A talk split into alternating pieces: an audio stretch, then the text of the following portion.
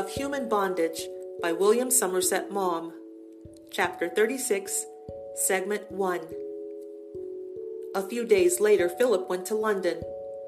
The curate had recommended rooms in Barnes, and these Philip engaged by letter at 14 shillings a week. He reached them in the evening, and the landlady, a funny little old woman with a shriveled body and a deeply wrinkled face, had prepared high tea for him. Most of the sitting room was taken up by the sideboard and a square table.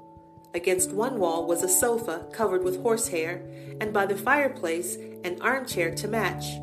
There was a white antimacassar over the back of it, and on the seat, because the springs were broken, a hard cushion.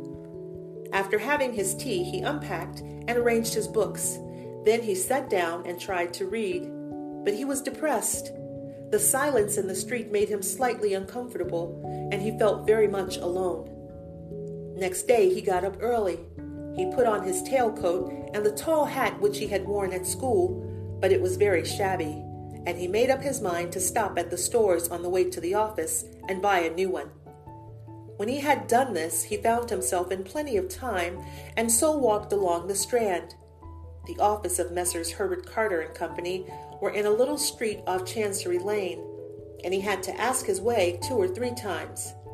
He felt that people were staring at him a great deal, and once he took off his hat to see whether by chance the label had been left on. When he arrived, he knocked at the door, but no one answered, and looking at his watch, he found it was barely half past nine. He supposed it was too early, he went away and ten minutes later returned to find an office boy with a long nose, pimply face, and a Scotch accent. Opening the door, Philip asked for Mr. Herbert Carter. He had not come yet. When will he be here? Between ten and half past. I'd better wait, said Philip. What are you wanting? asked the office boy. Philip was nervous but tried to hide the fact by a jocose manner. Well, I'm going to work here if you have no objection. Oh, you're the new articled clerk. You'd better come in. Mr. Goodworthy will be here in a while. Philip walked in, and as he did, saw the office boy, he was about the same age as Philip and called himself a junior clerk, look at his foot. He flushed, and sitting down, hid it behind the other. He looked round the room. It was dark and very dingy. It was lit by a skylight. There were three rows of desks in it, and against them high stools. Over the chimney piece was a dirty engraving of a prize fight. Presently, a clerk came in, and then another. They glanced at Philip and, in an undertone, asked the office boy Philip found his name was MacDougall who he was. A whistle blew, and MacDougall got up. End of segment one.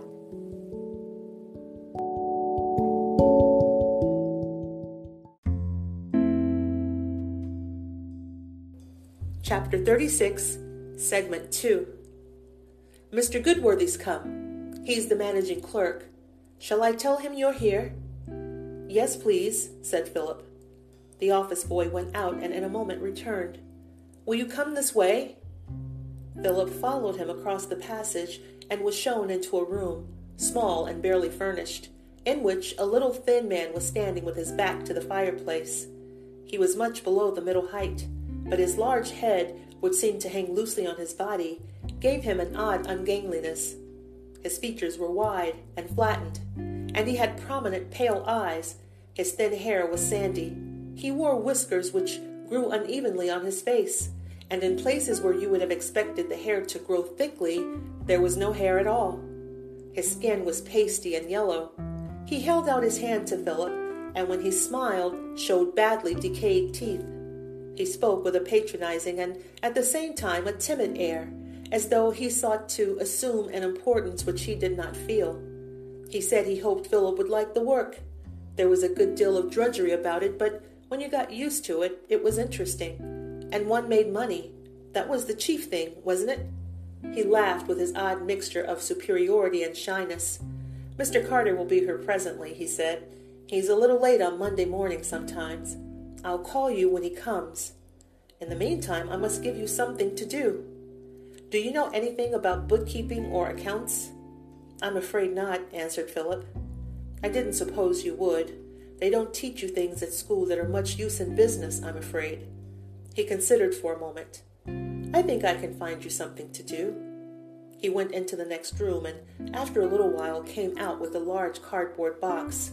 It contained a vast number of letters in great disorder, and he told Philip to sort them out and arrange them alphabetically according to the names of the writers. I'll take you to the room in which the articled clerk generally sits. There's a very nice fellow in it.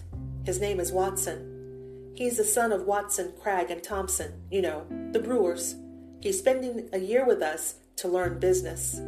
Mr. Goodworthy led Philip through the dingy office, where now six or eight clerks were working, into a narrow room behind.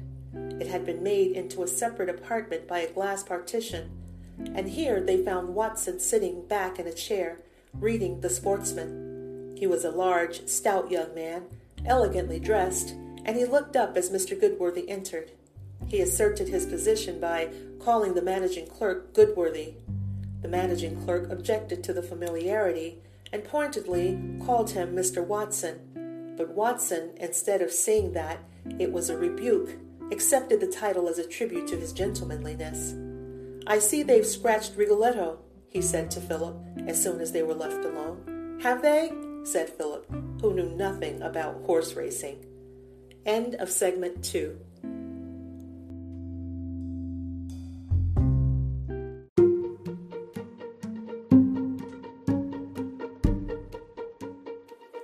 Chapter 36, Segment 3.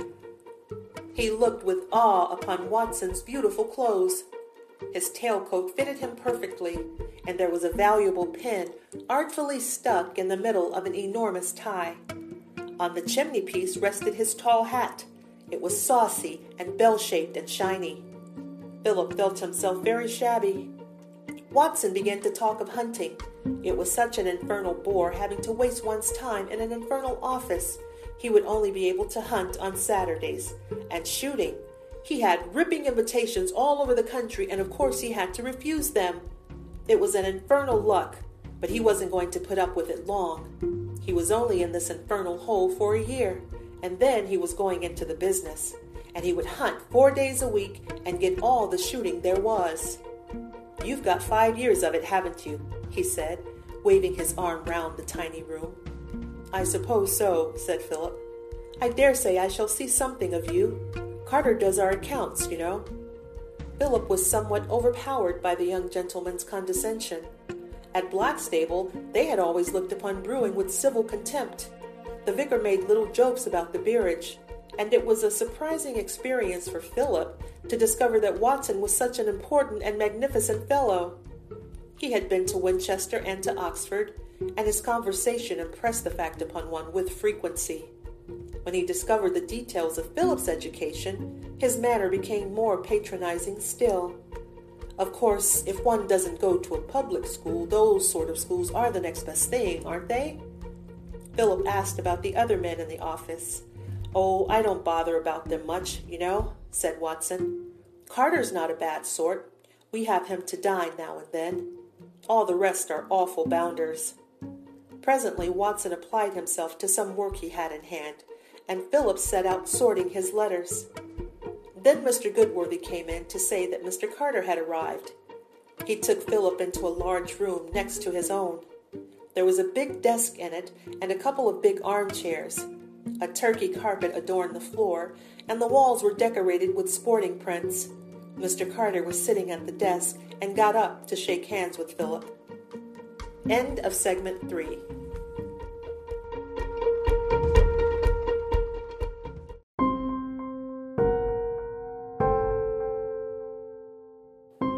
Chapter 36, Segment 4.